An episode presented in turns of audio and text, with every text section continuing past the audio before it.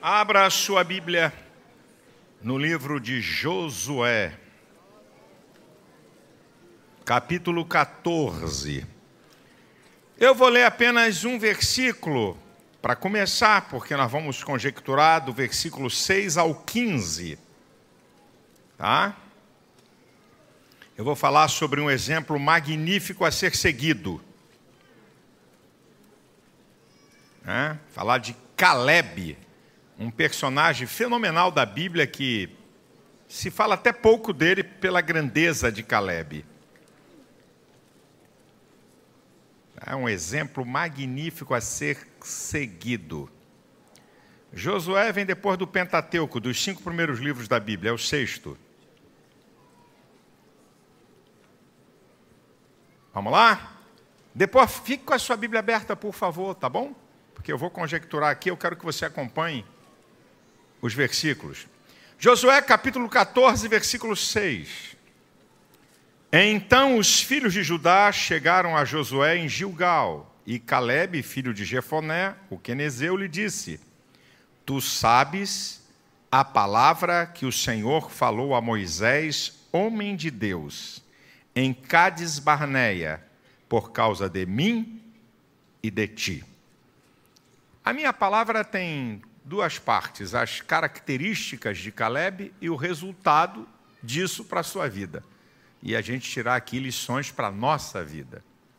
É interessante o que está dizendo aqui o texto.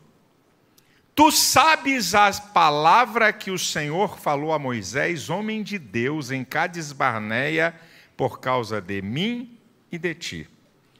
Caleb foi um homem que guardou a palavra de Deus já eram passados 45 anos daquilo que o Senhor tinha prometido, pela fé deles, de não participarem daquela loucura dos dez espias que aterrorizaram o povo. Então, o Senhor prometeu que eles iam entrar daquela geração passada. A palavra de Deus estava viva no coração de Caleb depois de 45 anos. A gente lê textos na Bíblia e tem de vez em quando assim uns detalhes tão claros aos nossos olhos, mas mesmo assim a gente não percebe. Quando o Salmo 119, versículo 11 diz: Escondi a tua palavra no meu coração. Escondeu. Esconder é guardar algo precioso num lugar apropriado. O salmista está dizendo que escondeu a palavra de Deus, isso é, não vai ser pecado, não vai ser diabo, ninguém vai arrancar a palavra de Deus de mim. É essa a ideia do salmista. Ninguém, ninguém, está escondida, ninguém vai achar para arrancar, está guardada. Esse homem era um homem que tinha viva a palavra de Deus, mesmo que o tempo passou. Um outro dado interessante para perguntar para você é: você tem guardado o que Deus tem falado com você através da palavra escrita e da palavra revelada? Existe a palavra escrita, que é a palavra de Deus, aqui, ó. Essa aqui é a palavra de Deus, a voz de Deus. Existe a palavra revelada, aquela que o pregador está ministrando para você. Aquela palavra que Deus usou alguém para transmitir para você. Você tem guardado a palavra de Deus? Você sabe o que, é que eu tenho observado? Sabe qual é o grande problema? É que nós estamos tratando a palavra de Deus como estamos tratando quando ouvimos um homem. A palavra de um homem. E vou piorar um pouquinho. Lamento que alguns dão mais atenção a palavras de homens do que a palavra de Deus.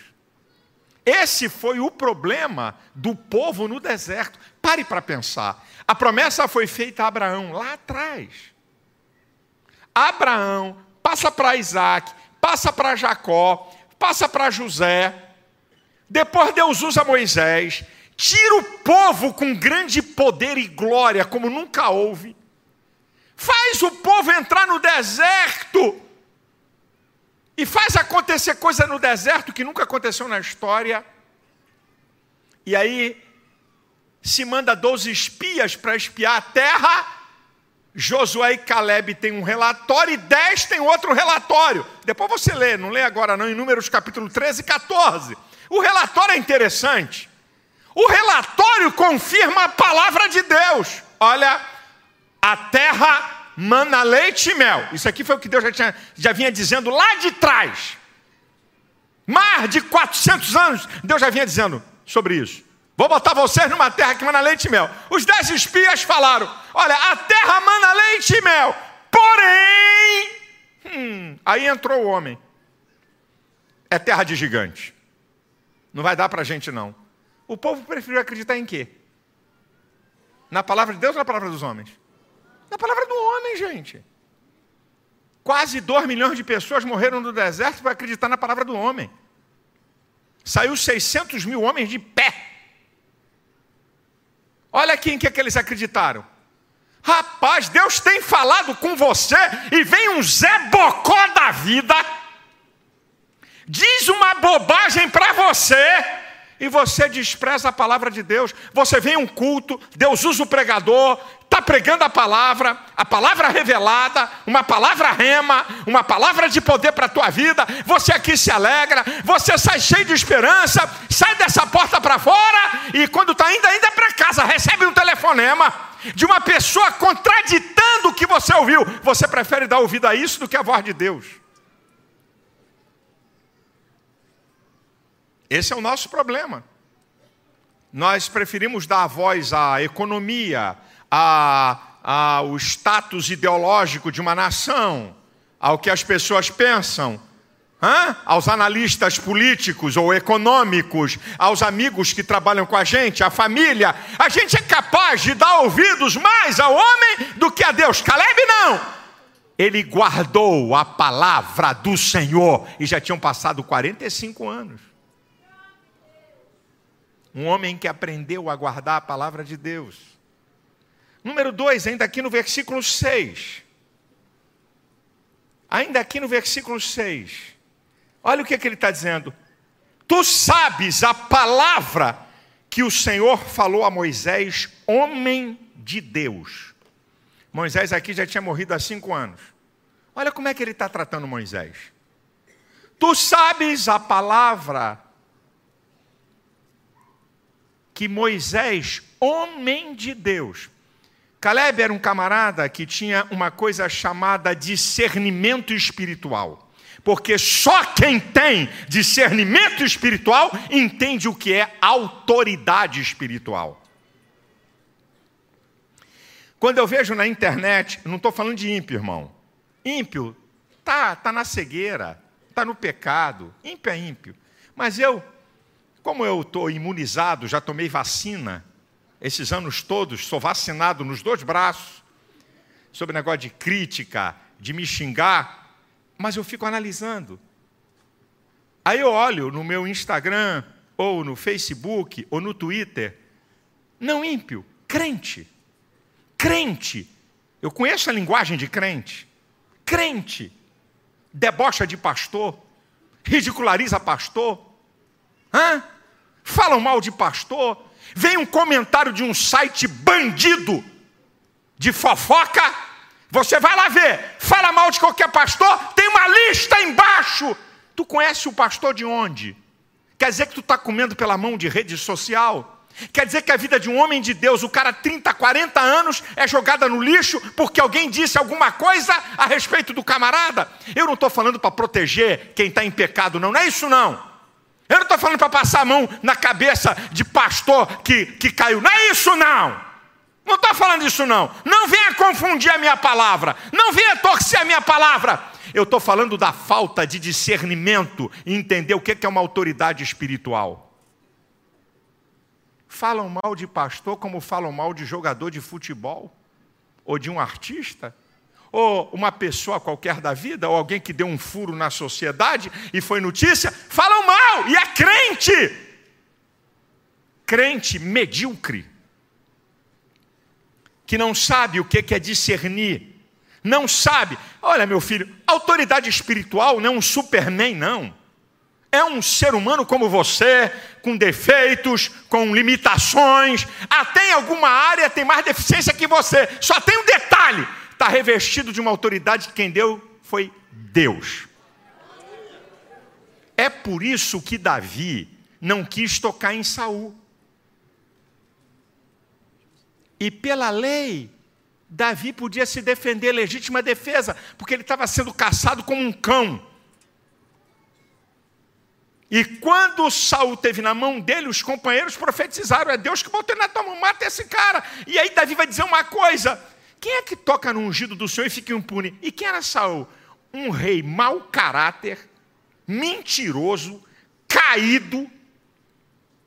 E olha o que que Davi está dizendo de um cara mau caráter e caído, porque ele tinha entendido que Saul era problema de Deus porque ungido de Deus é problema de Deus. Ungido de Deus é problema de Deus. Eu vou dizer só uma coisa: para bom entendedor, um pingo é letra. Para bom entendedor, um pingo é letra. Eu tenho umas cinco ações na justiça. Escute. Me xingar palavrão. Eu não estou nem aí. O brasileiro xinga. Agora, como eu sou pastor de milhares de pessoas, quando alguém diz Alguém que tem prestígio, que usa a sua rede social, me chama de ladrão, que eu estou roubando ovelhas. Se eu ficar quieto, eu estou dando uma sinalização para a igreja. Acho que esses caras aí têm razão, o pastor não vai reagir. Então eu tenho um princípio comigo. Qualquer ímpio bandidão que vir me chamar de ladrão, vamos lá na justiça, vai ter que provar. E até um aí que a imprensa não divulga, teve que retirar a palavra. Foi, levei ele lá para a justiça. Que Deus o tenha. Levei ele lá para a justiça. Hã? E lá na justiça, lá, lá na justiça, fez um acordo comigo que ia retirar, e foi lá no seu programa e retirou. E eu tenho mais uns um, dois, três, quatro. Agora, eu Pastor que me calunia. Escute isso, eu estou te ensinando, porque é fácil estar no microfone pregando. Pastor que me calunia, eu não entro na justiça contra ele. Um aí, coitado. Meu advogado já pediu o sangue dele para mim. No sentido de, falou, Silas, eu arrebento, eu tomo tudo desse cara. É, é, é um desaforado, um mentiroso, sabe? E eu falo para o meu advogado, que é um grande advogado. Eu digo, filho, esse cara aí, Deus ungiu ele. Se ele está caído, se ele virou mentiroso, se ele me calunia, ele é problema de Deus. Alguém não entende. E aí ele fica me desafiando, tá vendo? Eu, eu, fico, de vez em quando alguém me manda as mentiras deslavadas do cara a meu respeito, de coisa que nunca aconteceu. Mentiroso, iníquo. Mas o Espírito Santo fala comigo: ei, viva o que você prega. Nesse aí você não vai tocar, porque esse aí o problema é meu, não é seu. Porque Deus ungiu ele, então Deus que resolva. Não é problema meu. Não é problema seu ungido do Senhor. Você não tem que ficar na igreja de ladrão, você não tem que ficar na igreja de corrupto, você não tem que cobrir bobagem, mas cai fora. Aí um dia eu preguei uma mensagem dessa, um tópico desse que eu estou falando aqui, eu preguei uma mensagem lá no congresso da igreja quando lá. Aí os ímpios pegaram, pastor Silas manda proteger pastor ladrão. Pastor Silas manda fiel se calar, se descobrir que o pastor é adulto. Eu não estou falando disso aqui, meu irmão. Não sou criança. Nós estamos aqui para cobrir pecado. Nós estamos aqui para encobrir. Cai fora. Se você tem provas, denuncie. É outro papo. Você tem prova, foi chamado para testemunhar, então não esconda. Ah, não, ele é ungido, eu, eu vi tudo, mas ele é ungido, aí é, mudou a história. Agora, você se levantar contra, você não tem autoridade. É isso aqui que eu estou querendo falar para você.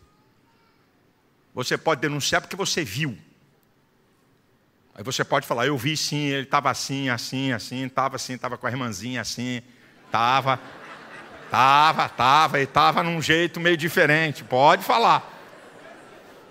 Tá certo? Não é, não é cobrir safadeza, mas eu estou falando é de tocar e aí vir falar e falar mal e tal. Deixa, Dá o cara aí, estou dizendo aqui. Para alguém que, tá, que é bom entendedor, eu podia entrar na justiça com esse cara e meu irmão não dava nem para ele escapar. Porque calúnia e difamação vai ter resultado. Se provar que tem calúnia e difamação, acabou, não tem mamãe me chora. Se faz acordo, oh, e meus acordos, eu não quero dinheiro de ninguém, eu digo, retira. Agora, dia 14, eu estou numa audiência em São Paulo, de um youtuber. E já sinalizou que está pedindo a Deus um acordo. Eu falei, eu não quero o dinheiro desses caras. Vai lá no seu canal e retire o que você está falando. É o que vai acontecer dia 14. Vou sentar, vou olhar para a cara dele, do sujeito. Cara a cara. Vou dizer para ele, não quero nada teu. Você vai lá porque eu sou um pastor e você está desafiado. Ou prova que eu sou ladrão ou retira lá. Então eu vou até o final. Aí arrega. Como o jornalista famoso arregou. Tá certo? É, aí é ímpio, não tem mamãe me chora. Agora, homem de Deus, hum, eu entrego na mão do Senhor. Senhor, cuida dele aí. Vai ficar falando a vida toda. Aqui, ó. Olha como é que, olha como Caleb fala de Moisés. Já estava morto. Mas ele tinha discernimento, ele sabia que Moisés tinha sido um grande. Não há profeta maior na Bíblia do que Moisés, o único homem que Deus falava cara a cara. Número 3. Olha o que diz aqui nesse versículo. Ele está falando o quê? Tu sabes, está falando com Josué. Tu sabes a palavra que o Senhor falou a Moisés, homem de Deus, em Cades Barné, por minha causa, por causa de mim e de ti. Caleb aprendeu a escolher amigos. Olha quem era o companheiro de Caleb: Josué. Com quem você anda? Quem são seus amigos? Quem você abre seu espaço vital? Hã? Quem? Quem teus filhos estão andando? Quem tua filha está andando? Quem teu filho está andando? Que está debaixo da tutela da tua casa? Que está debaixo do teu teto? Hã? A tua filha de adolescente de 15, 16 anos e teu filho também. Tu é o quê? Pai ou painaca? O que é que você é? Bota o pé na porta, meu irmão. E você, que já não é criança, quem são seus amigos? Tem tudo que é amigo do trabalho, na igreja não tem um amigo. Tem tudo que é amigo da rua, na igreja não tem um amigo. Tem tudo que é amigo do prédio, na igreja não tem um amigo. Quem é os teus relacionamentos? Cuidado, 1 Coríntios 15, 33 diz que as más conversações corrompem os bons costumes. Não, não precisa de ninguém, está precisando ler a Bíblia. Eclesiastes 4, 9 e 10 diz: é melhor serem dois do que um, porque terá a melhor paga do seu trabalho, porque se um cair, o outro levanta. Mas ai daquele que estiver só caindo, quem o levantará? Provérbios 18, 24 diz que amigos mais chegados do que irmão. O homem que tem muitos amigos pode congratular-se, porque amigos mais chegados que irmãos. E o primeiro versículo do capítulo 18 de Provérbios diz que aquele que se isola é um ignorante insurge-se contra a verdadeira sabedoria. Quem são seus amigos? Esse aqui sabia. Ele sabia. Versículo 7. Eu gosto desse negócio aqui. Da idade de 40 anos era eu, quando Moisés, servo do Senhor, me enviou de Cades Barneia a espiar a terra. Eu lhe trouxe resposta, como sentia no meu coração. Caleb era um indivíduo proativo e não reativo. Qual é a diferença do proativo para o reativo? A palavra já diz. O proativo é aquele que toma decisão, é aquele cujas suas escolhas são baseadas em princípios. É aquele que não age por emoção, não é Maria vai com as outras, nem vai com todas. É aquele que tem caráter, é aquele que vai pelo lado da verdade. O reativo só vive reagindo. Ele não toma iniciativa. Ele não toma atitude. Ele reage. Só reage. O proativo não. É isso aqui. É isso aqui. Sabe? É aquele que fala, como diz assim, tu sabes. Olha aqui, o texto é interessante. Olha o que, que ele está dizendo, irmão. Olha, eu lhe trouxe resposta como sentia no meu coração.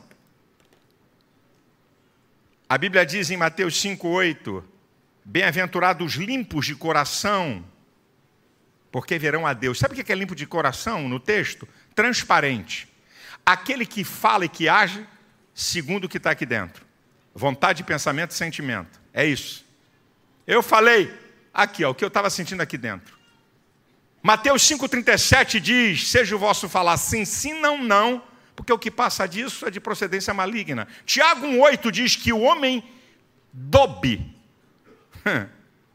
não prospera nos seus caminhos.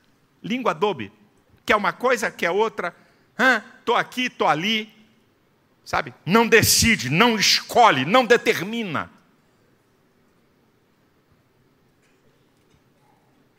Aqui, ó. Esse cara não. Os dez estão contra. Não quero saber se é a maioria. É por isso, irmão, agora tem que deitar e rolar um pouquinho, né? Tem que lembrar alguma coisa, né? Por isso que quando teve a greve de caminhoneiro, que eu fui para a rede social e falei, sou contra. Ah, meu irmão, filho do Satanás. Você não tem visão de Deus. Aí os crentes, né? Quando era o ímpio, era filho de Satanás o mais leve, né? Minha mãe, tadinha. Coitada da minha mãe. Mas deixa isso para lá. Mas quando era crente, você não tem visão de Deus. Eu falei, sou contra. Não vai resolver nada e vai piorar. Não deu outra, meu irmão. Por quê? Estou vendo lá na frente. Eu não sou massa de manobra de Facebook, de, de Instagram, que estão pensando, sou contra. Mas, mandaram, mas a, a, a coisa foi tão linda. Seguinte, na primeiro dia, quando abri a boca de ser contra, a cada dez comentários, nove e meio era contra mim. Quem me defendia, me defendia pela metade.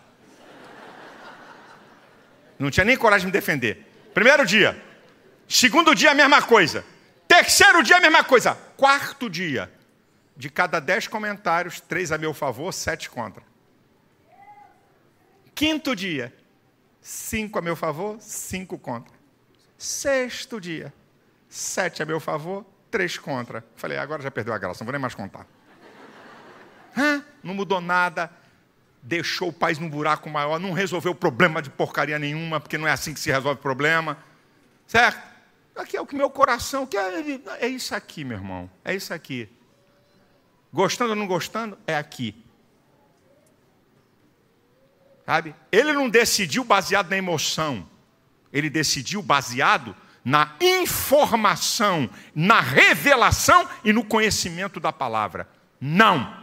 Essa terra, Deus nos prometeu. Esses gigantes que estão lá são o nosso pão. Nós vamos engolir essa cambada. É o que Josué e Caleb falaram.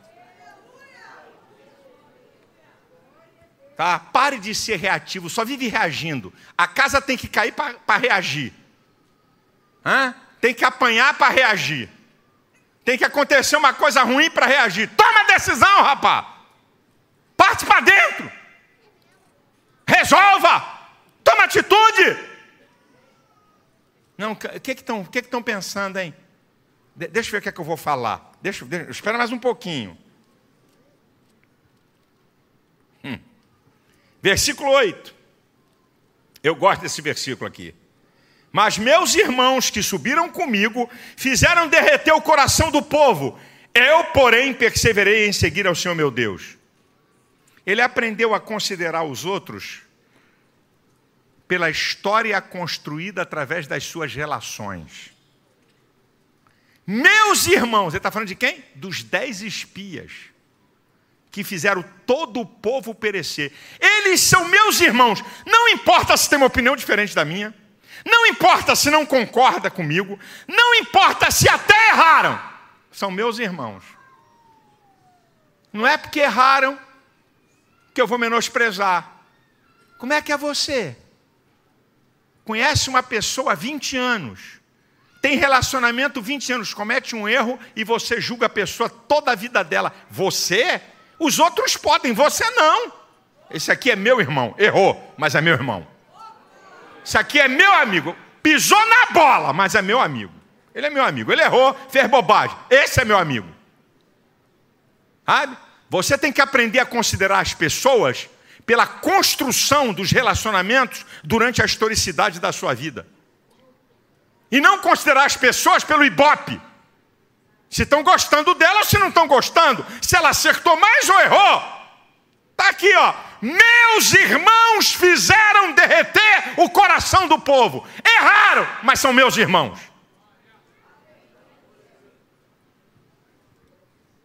Olha que cara especial.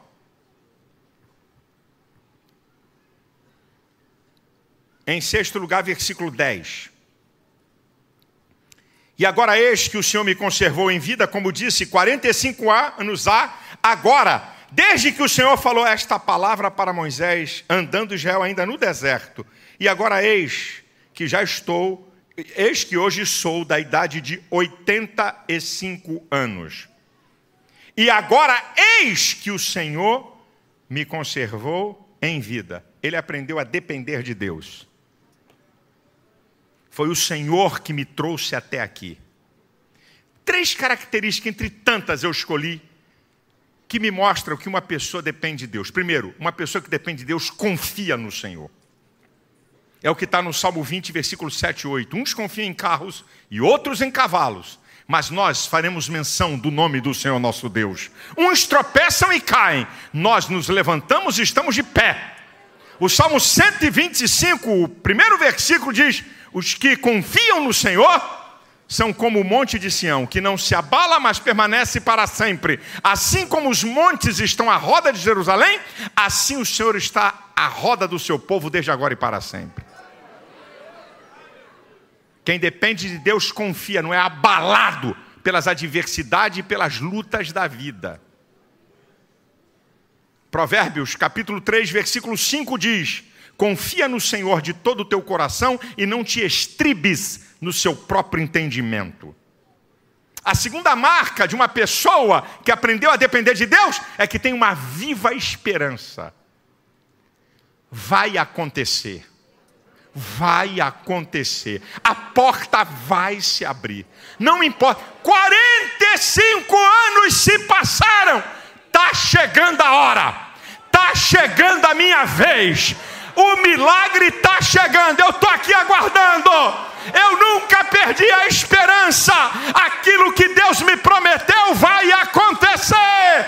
O tempo está passando. É, eu acho que Deus não vai fazer mais, não. Eu acho que Ele esqueceu de mim. Não, não, não, não, não. Eu dependo dEle. E eu sei que a qualquer hora a janela do céu vai ser aberta e o milagre vai acontecer.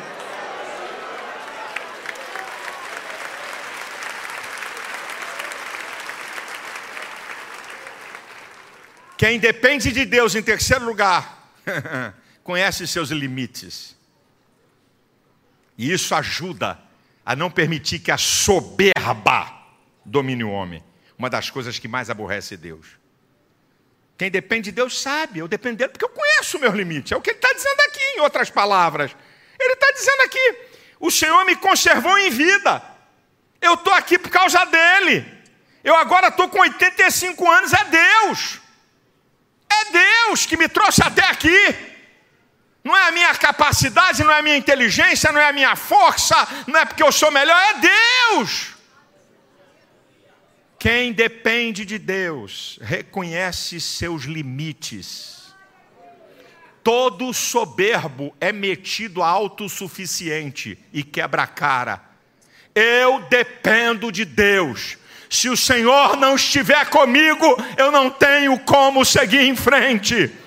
É Deus que me trouxe até aqui, é o Senhor que tem me sustentado, apesar de lutas, adversidade, meus erros, meus pecados, minhas falhas, minhas burrices, mas é Deus que tem me sustentado com a sua poderosa mão e com seu braço forte.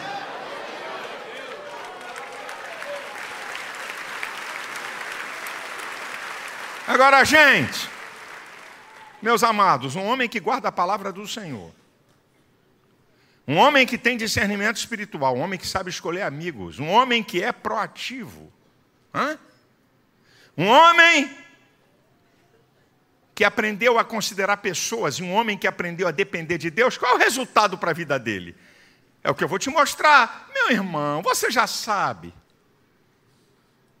O que somos é resultado de nossas escolhas, decisões e atitudes.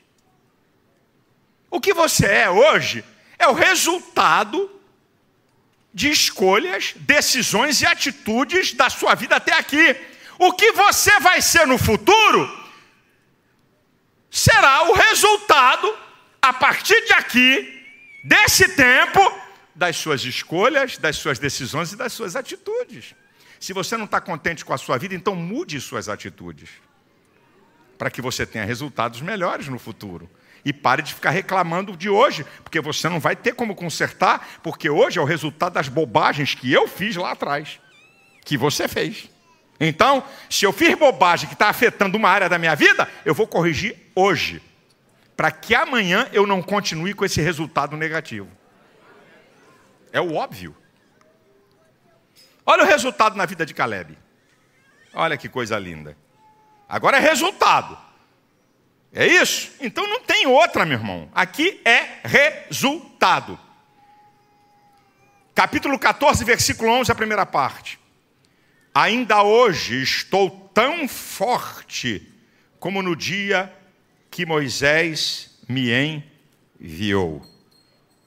Ainda hoje eu estou tão forte como no dia que Moisés me enviou. Um homem renovado. Eu estou forte, estou renovado. Está aqui, está no texto. Aquilo que está no Salmo 84, versículo 5, né? que diz: Bem-aventurado, não é? O homem cuja força está no Senhor, cujo coração tem caminhos aplanados, passando pelo vale de Baca, faz dele uma fonte, chuvas enchem os, os tanques, vão indo de força em força, cada um deles em Sião aparecem diante do Senhor. Olha o que, é que diz Isaías 40, versículo 28 em diante: Não sabes, não ouvistes que o Criador, o Senhor, dos confins da terra não se cansa nem se fatiga, e que não há esquadrinhação em seu coração, dá força ao cansado e renova a força do que não tem nenhum vigor. Os jovens se cansarão e com certeza os mancebos cairão, mas os que esperam no Senhor renovarão as suas forças, subirão com asas como de águia. Correrão e não se cansarão, caminharão e não se fatigarão. Aqui, ó, ele é um homem renovado, 85 anos, mas renovado. Não era um velho borocochô. Tá com 85 anos. Ó, dois, resultado. Continuação do 11. E ainda hoje estou tão forte como no dia em que Moisés me enviou. Qual a minha força então era? Tal agora é a minha força para a guerra e para sair e para entrar além de ser um homem renovado, era um homem atualizado. A minha força, rapaz, esse cara, hein? E não tomou nenhum remédio de homeopatia, não fez musculação. Hum? Ó, a minha força hoje é igual a de 45 anos atrás. Rapaz, o cara de 40 anos para um cara de 85, isso não é brinquedo, não. Ele é um cara renovado, mas o que eu acho mais bacana não é dele ser renovado, porque o cara pode ter até debilitação no corpo, é aqui, ó. Mente, atualizado. Eu sabia lutar 45 anos atrás, mas sei lutar e conquistar hoje também. Se atualize, meu filho, o mundo mudou do analógico para o digital. O mundo mudou, filho, Ei, o mundo mudou. Você tem que se contextualizar. A igreja, ela não muda princípios. Pecado é pecado, meu filho. Santificação é santificação. Hã? Não muda. Princípio. Agora, irmão, você chegou agora? Eu estou nessa igreja desde seis anos, eu tenho 60, mesmo que você não repare que eu tenho essa idade toda. Certo? Eu estou há 54 anos nessa igreja.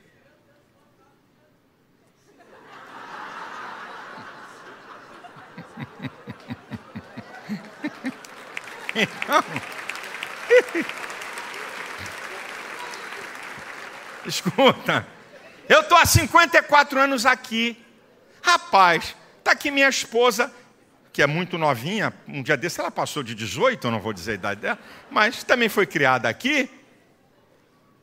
Se você vê a igreja, rapaz, antigamente aqui na Assembleia de Deus da Penha, tinha uma banda furiosa.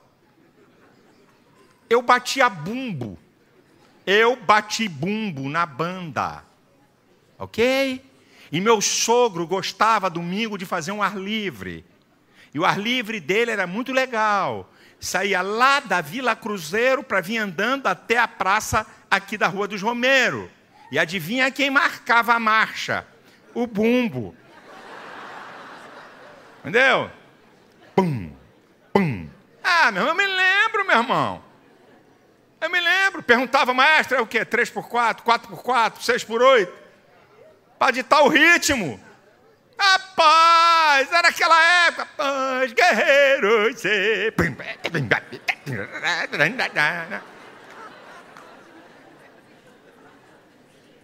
Essa foi essa época. Tinha um alto-falante para lado de fora. Serviço de alto-falante da Assembleia de Deus da Penha.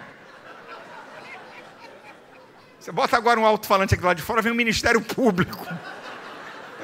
E meu irmão, meu irmão, você tem que se contextualizar. Olha como é que eu estou moderninho. Isso aqui foi minha esposa. Ah, eu sempre andei de gravata, de camisa social, né? como se chama passeio completo. Eu ainda tenho. Ainda reserva aqui um domingo, certo? Santa Ceia, a gente vem com um terninho bacana, com gravata. Mas eu que não me contextualizo, eu perco toda essa garotada. Porque a garotada olha para mim e diz assim, velho.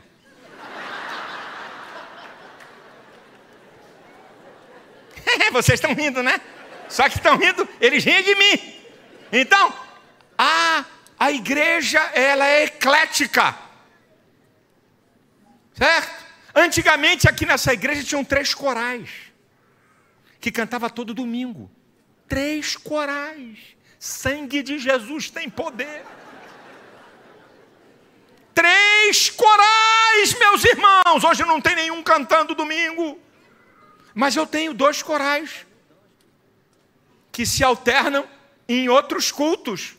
Mas no culto principal, Aqui, aqui é a igreja do coral e orquestra renascer, do maestro Zênio, foi famoso no mundo, no Brasil inteiro, com seus hinos. Marcou uma época, mas mudou, eu tenho que me contextualizar. É, irmãos, porque no meu tempo, a Assembleia de Deus não era assim. Claro, não era assim mesmo. Inclusive você que andava com carro e naquela época que eu era garoto, só paravam três carros na porta da Assembleia de Deus da Penha, que era na rua Nora Bicalho, 88, que ainda tem o nosso templo lá. Três automóveis. Pastor José Matias, que está vivo ainda hoje, pertence ao museu da ADVEC, aos 88. 88 89 que ele tem. Tá, o pastor Matias já falecido, que era funcionário da IBM, pastor Luiz Fontes, e um irmão que tinha um táxi. Eram os três carros na porta da igreja. Rapaz, o ponto do ônibus era assim. Inclusive eu, meu pai, com os irmãos esperando o ônibus. Meu pai não tinha carro. E a gente morava em Jacarepaguá. E pegava dois ônibus. E tinha que escolher o que viesse primeiro. 952 não sei nem se ele ainda existe. Tem a Praça Seca. Ainda tem? E o 676. Penha Meia. Se viesse o Penha Meia, era o melhor. Deixava a gente melhor. Mas também dava o 952. Certo? E para vir para cá, era o contrário. Tinha um ônibus lindo chamado Caxias Freguesia. Ele existe ainda hoje, que eu passo por ele e vejo. Meu irmão, naquela época, meu irmão, o bicho pegava no Caxias Freguesia. E aí a gente descia na descida do viaduto de Madureira, aí podia pegar o 721, ou então esses dois que eu falei. Mudou, mudou, mudou, mudou, e tu fica com esse saudosismo que nem você quer para a tua vida. Ei, dá para dizer para o irmão aí? Se atualize. Fala aí, por favor.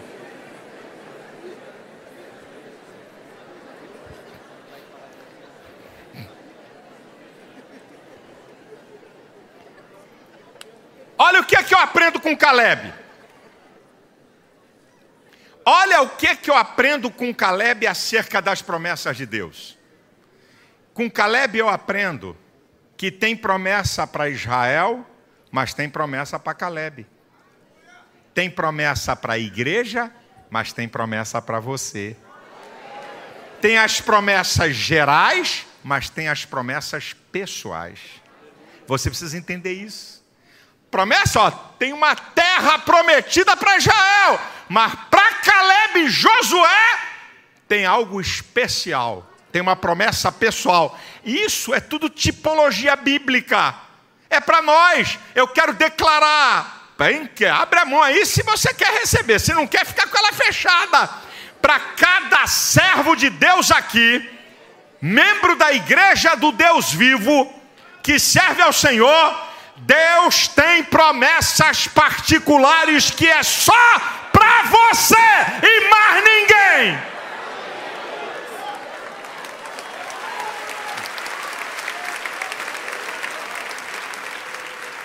Agora presta atenção, eu deixei vocês animados, agora segura. Eu aprendo também com Caleb que até o que Deus promete tem que ser conquistado. Olha, olha o texto. Até o que Deus. Ah, obrigado. Está saindo em tudo, né? Tá, está saindo nas três. Ah, olha o texto. Não estou aqui, estou mostrando para você. Versículo 12. Agora, pois, dá-me este monte de que o Senhor falou aquele dia. Pois naquele dia tu ouviste que os anaquins estão ali grandes e fortes cidades há ali. Porventura o Senhor será comigo para os expelir, como o Senhor disse. Olha o que, ele está dizendo. Dá-me aquele monte. Tem gente forte, poderosa lá. Por que Deus faz assim? Até o que ele prometeu, você tem que lutar para conquistar. Pois isso é um engano de muito crente. Deus prometeu, vira Zeca Pagodinho Gospel. Deixa a vida me levar, vida leva eu, aleluia. Uma língua estranha, Deus vai fazer, deixa a vida me levar. Vida leva eu, aleluia, glória a Deus. Eu estou aqui na rede tomando suco de laranja, aleluia, comendo uma pamonha, oh glória a Deus. É? Vai morrer na rede sem ver nada. Até o que Deus prometeu. Por que Deus faz assim? Tudo que o homem recebe de mão beijada, não cria escala de valor. Tudo que você conquista com luta, com dificuldade, com esforço, cria uma escala de valor. Você ama, protege e não desperdiça, porque você sabe quanto custou. Deus prometeu dar uma terra, mas não prometeu moleza no capítulo 1 do livro de Josué, três vezes, versículos 6, 7 e 9, Deus vai dizer para Josué: esforça-te. Você vai ter que empregar uma energia acima do normal. Foi Deus que prometeu a terra. Vai ter, vai ter que brigar aí, vai ter que lutar, vai ter que derrotar um monte de nação que está aí dentro. Mas Deus prometeu a terra, é, mas tem esforço. Vocês vão para valorizar, para vocês não desperdiçarem e não jogarem fora a benção de Deus.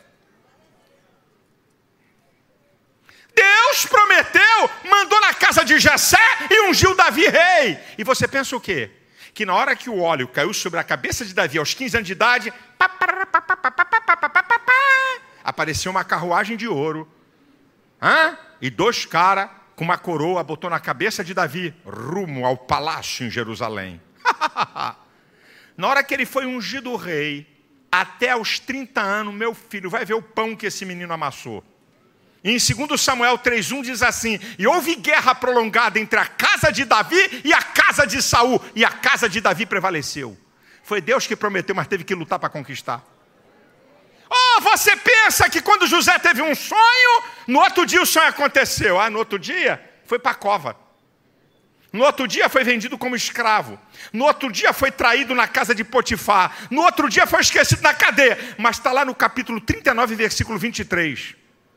E tudo quanto José fazia, o Senhor era com ele e o fazia prosperar. Está vendo aqui Caleb o que, que ele diz? Você pode ter uma certeza. Deus está comigo. Vai ter luta, vai ter briga, o pau vai comer, mas Deus está comigo. Hã? Lembra Davi? 1 Samuel 16, 18 diz assim: O Senhor era com ele. Deus estava com ele. Você tem que entender que aquilo que Deus te prometeu vai ter luta, vai ter adversidade, o pau vai cantar, mas fique tranquilo, Deus está com você. Olha o que ele disse para Josué. No mesmo capítulo que manda ele se esforçar, gastar energia, no versículo 5 diz assim: Eu serei contigo, não te deixarei, nem te desampararei. É o que Deus está falando para você. Vai ter luta, vai ter dificuldade, o pau vai cantar, mas a boa mão de Deus está sobre você. Ah, Deus está sobre você. Ninguém prevalecerá e você vai conquistar a promessa. Eu já estou terminando, segura aí. Já estou terminando. Olha o que diz o versículo 13, primeira parte do 14. E Josué o abençoou e deu a Caleb, filho de Jefoné, Hebron herança. Portanto, Hebron foi de Caleb. Se cumpriu. Ele diz: Dá-me aqui aqueles montes lá. Eu sei que lá tem gigante, tem cidade forte. Mas Deus estava com ele. Meu irmão, não foi Deus que te prometeu? Foi? Foi Deus que te prometeu, meu irmão? Meu irmão, Tito 1, 2 diz que Deus não pode mentir. 2 Timóteo 2,13 diz que se formos infiéis, ele permanece fiel, não pode negar a si mesmo. Romanos 3,4 diz que seja Deus verdadeiro e todo homem mentiroso. Jeremias 1,12 diz que Deus vela em fazer cumprir a sua palavra. Números capítulo 23, versículo 19: Deus não é homem para que minta, nem filho do homem para que se arrependa. Diria e não, fala, e não faria, falaria e não confirmaria. Que Deus é esse que você tem? A promessa vai se cumprir a promessa vai se cumprir, vai se realizar. Vai ter luta? Vai. Vai ter tribulação? Vai. Vai ter inimigo? Vai. Vai ter dia mal? Vai. Mas vai ter vitória também. Penúltimo lugar.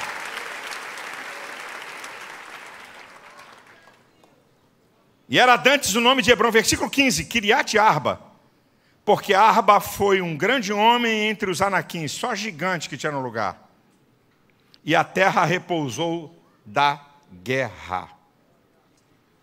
Vai vir o tempo, meu irmão, de você usufruir da benção. A tua vida não vai ser essa luta, essa guerra toda, o tempo todo. Jesus, eu estou lutando, é promessa, Deus prometeu, mas o couro está comendo. Senhor, teu sangue tem poder. É briga de tudo que é lado, é diabo, capeta saindo de tudo que é lado, gente ruim de tudo que é lado. Coisa tá feia, pastor. Meu Jesus, há anos que está assim. Isso não vai parar, não. Calma. Vai vir o tempo de repouso. Vai chegar a hora de você usufruir a bênção. Você crê nisso? Quem crê, dá um glória a Deus aí, meu irmão.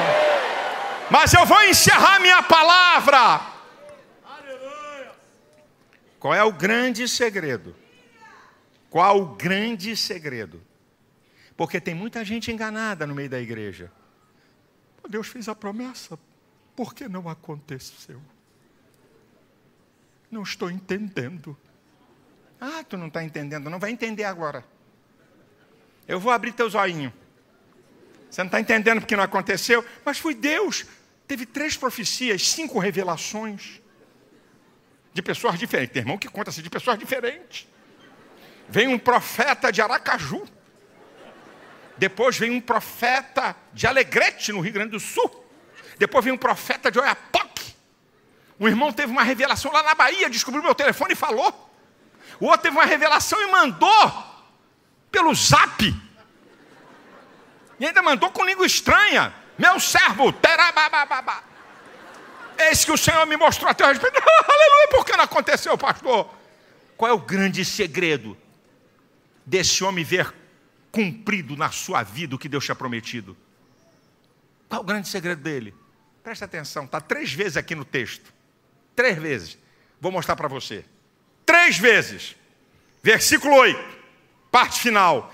Eu, porém, perseverei em seguir ao Senhor meu Deus. Versículo 9, parte final. Pois perseverastes em seguir ao Senhor meu Deus. Capi, versículo 14, parte final. Porquanto perseverara em seguir ao Senhor Deus de Israel. Você sabe o que é perseverar? Manter-se firme. Perseverar não é vida de altos e baixos, não. Um dia muito santo. Desculpa se tem algum irmão chamando isso e usar teu nome. Crente Raimundo. Um dia na igreja, outro no mundo.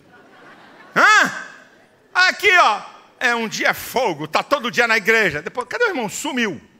E sem tomar Doril. Sumiu. Sumiu. Hã? Tá aqui, ele perseverou, ele manteve firme, não teve altos e baixos. Relacionamento com Deus contínuo é o que está faltando em muito crente. Só sabe servir a Deus debaixo de chicote só sabe servir a Deus debaixo de tribulação. Parece que. Pare, aqui, estou fazendo aqui uma encenação, mas parece que é isso no Jeová diz assim. Oh, glória a Deus, aleluia. Foi duro, mas. Ah, mas não quer consertar nada, mas outra aqui. O sangue de Jesus tem poder. Senhor, manda uma pomada do céu porque essa ardeu. Hum? Hã? Aí vem para o culto da vitória, faz três campanhas. Aí Deus dá a vitória. Cadê o irmão? Sumiu. Arrumava tempo, vinha do trabalho correndo, sumiu.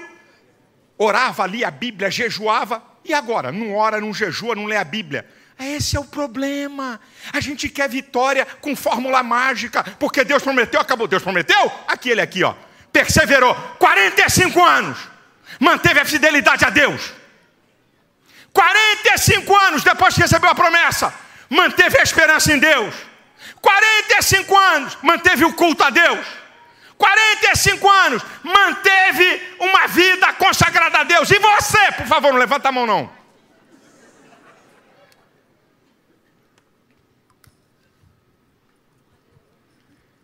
Meu irmão, não há fórmula mágica, há princípios que vale para mim, que estou pregando como vale para você. Não tem diferença para mim, não. Ou você pensa o quê? Ah, pastor, o senhor, o senhor, o senhor, o que é que tu conhece da minha vida? O que é que tu conhece da minha história? Hã? Você está me vendo aqui hoje? E você pensa que eu cheguei aqui o quê? Eu desci de paraquedas aqui. E a igreja disse: Ó, oh, santo enviado de Jeová. Nós nunca vimos esse homem. Apareceu de repente. Você está pensando o que, meu irmão? Tu já pensando que eu nunca andei de ônibus? Tu está pensando que eu nunca andei em lotada de bus?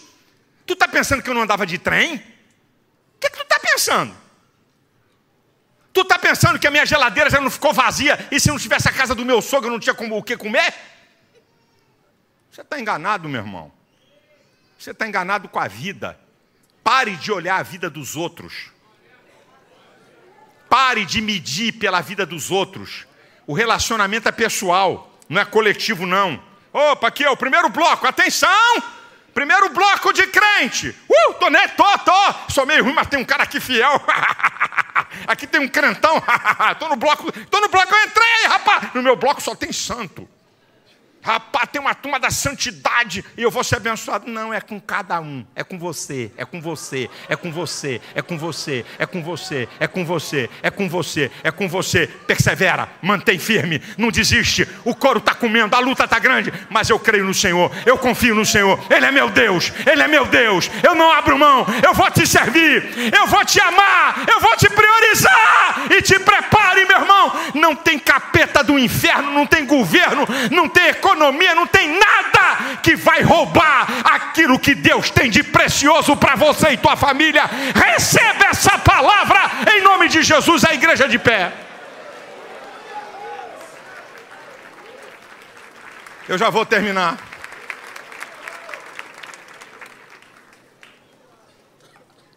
Espere cinco minutinhos, eu já vou terminar.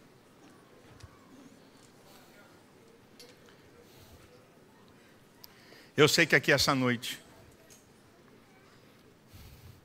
Tem gente aqui que conhece tudo que eu falei, entende tudo que eu falei, mas você está caído, você está afastado, você está vivendo em pecado, você sabe o que, que eu estou falando, você conhece essa linguagem. Eu não vim aqui te acusar. Eu não vim aqui para lembrar onde é que foi, como é que foi, quem é o culpado. Lamentações 3,39 diz: Do que se queixa o homem a não ser dos seus próprios pecados? Eu sei que aqui também tem gente sincera, honesta, que vive em busca da verdade. A verdade não sou eu, não é minha igreja. A verdade é a palavra do Senhor. E Deus, como conhece teu coração, algum amigo te convidou, ou você viu uma propaganda na rede social e vê aqui. Porque Deus sabe da fome que tu tem da verdade. Por isso que você vê aqui. Porque o Deus Todo-Poderoso, através de Cristo, quer perdoar teus pecados, transformar a tua vida e te dar a maior bênção que é a salvação. Eu gostaria de fazer uma oração aqui, se é que é possível, porque eu não posso obrigar ninguém a se submeter a essa oração. Eu não estou convidando agora algum irmão que precisa de oração para vir aqui na frente. Fique no seu lugar. Eu não estou convidando algum irmão que está precisando que Deus abra uma porta. Fique no seu lugar. Eu quero convidar pessoas que estão afastadas do Evangelho e querem voltar. Eu quero convidar amigos que querem ter uma experiência pessoal com Deus através de Cristo. É você que eu estou convidando. E você sabe, e você entende o que eu estou falando. Se tem alguém aqui que quer voltar para a casa do Pai,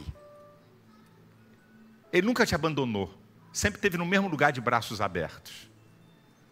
Para de arrumar culpa para o teu pecado, volte. Não importa em que, que você está envolvido, o que, que você tem feito, não interessa. Dos teus pecados eu não me lembrarei mais, diz o Senhor. Ainda que sejam vermelhos, como o carmesim. Eu vou tornar branco, eu vou purificar.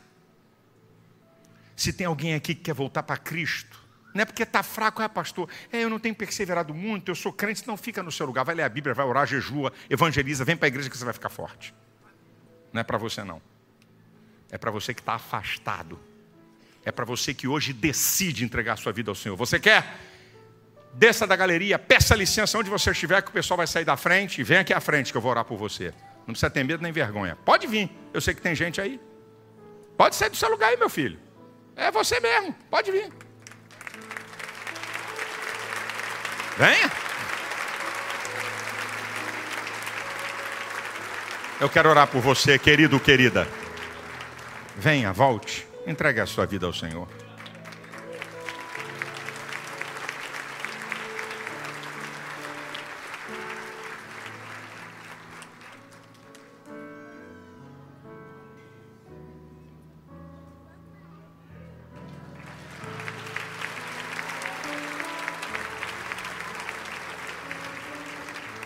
Você está na galeria, né? Eu não estou te vendo, né? Mas Jeová já te viu há muito tempo. Já te viu, não. Te vê.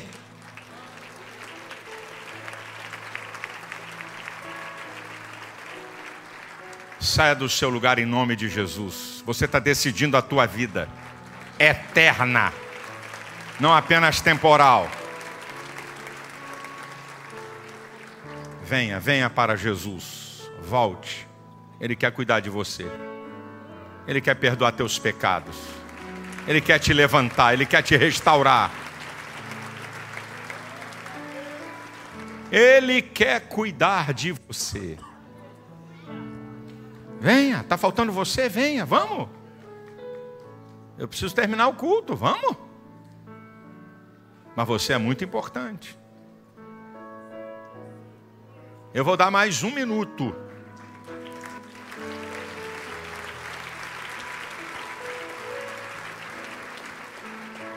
Essa voz que está aí no seu coração, meu filho, minha filha, é o Espírito Santo, não é minha voz, não. É Deus que está falando a você. É Deus, é o Espírito Santo. Esse é o dia, essa é a hora, essa é a oportunidade. Deus tem uma obra na sua vida e você sabe disso. Deus tem uma obra. Aqui tem gente que está aqui, conhece profundamente o Evangelho, já teve experiências espetaculares com Deus, mas se envolveu com coisa errada, com gente errada, e hoje você está caído. Sete vezes cairá o justo e não ficará prostrado. Ainda que caia, o Senhor o sustém com a sua mão.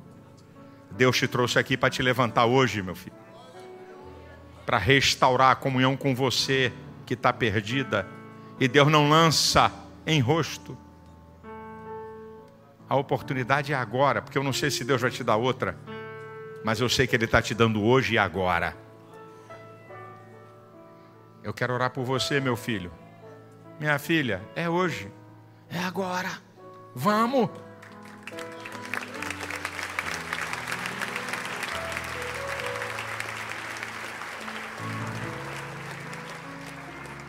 Eu vou orar por esses amados que estão aqui na frente e repito isso muitas vezes nessa hora.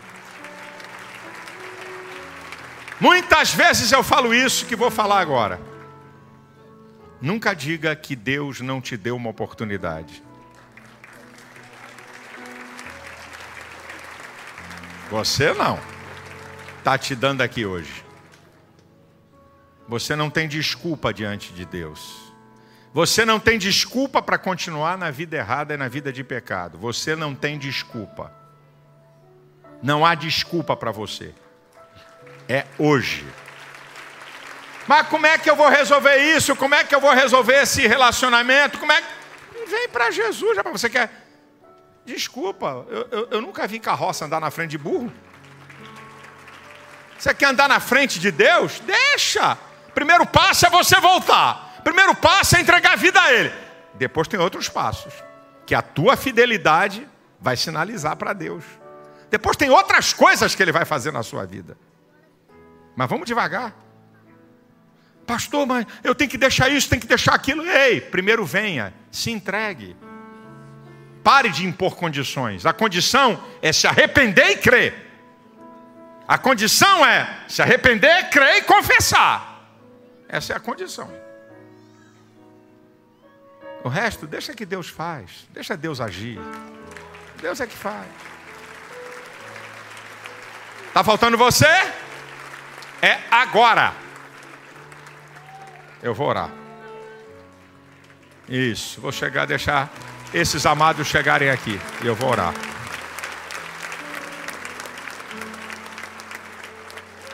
Aleluia. O diabo perdeu mais uma vez. Nome de Jesus.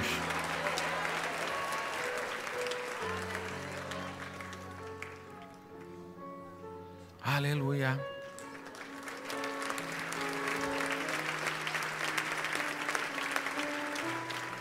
Estende a mão sobre essas pessoas. Querido, querida, você que está aqui na frente, diga: Jesus, entra na minha vida. Perdoa meus pecados, me ajuda. Diga para Ele uma área que você está precisando de um toque, um toque sobrenatural. Fale com Ele aí, diga para Ele. Use suas palavras ou seu pensamento. Peça perdão pelos seus pecados. Senhor, eu entrego essas vidas nas tuas mãos. Eu declaro que elas são tuas eu declaro a bênção, a vitória. Eu declaro um novo dia e um novo tempo. Eu declaro que o Senhor te levanta e te restaura, que o Senhor te perdoa. Eu declaro que tem promessas e bênçãos para você. Senhor, eu entrego cada pessoa nas tuas mãos, que sejam impactadas, transformadas, libertas, restauradas. Essas vidas são tuas no nome de Jesus. Amém e amém. Essas plaquinhas aí é o que a gente deseja para você. Viu? Eu vou pedir a você três minutinhos. Eu vou dar um livro meu de presente para vocês, um livro pequenininho, fácil de ler, certo? Vou te dar de presente. O pessoal da igreja vai anotar seu nome para a gente orar, interceder pela sua vida. É bem rápido aqui numa sala e vai te liberar, porque nós vamos terminar aqui o culto. Acompanhe o pessoal aqui, é bem rapidinho. Aqui, ó. Acompanha uma parte para lá, outra parte para cá. Isso. Aplaude aí, meu irmão. Aleluia!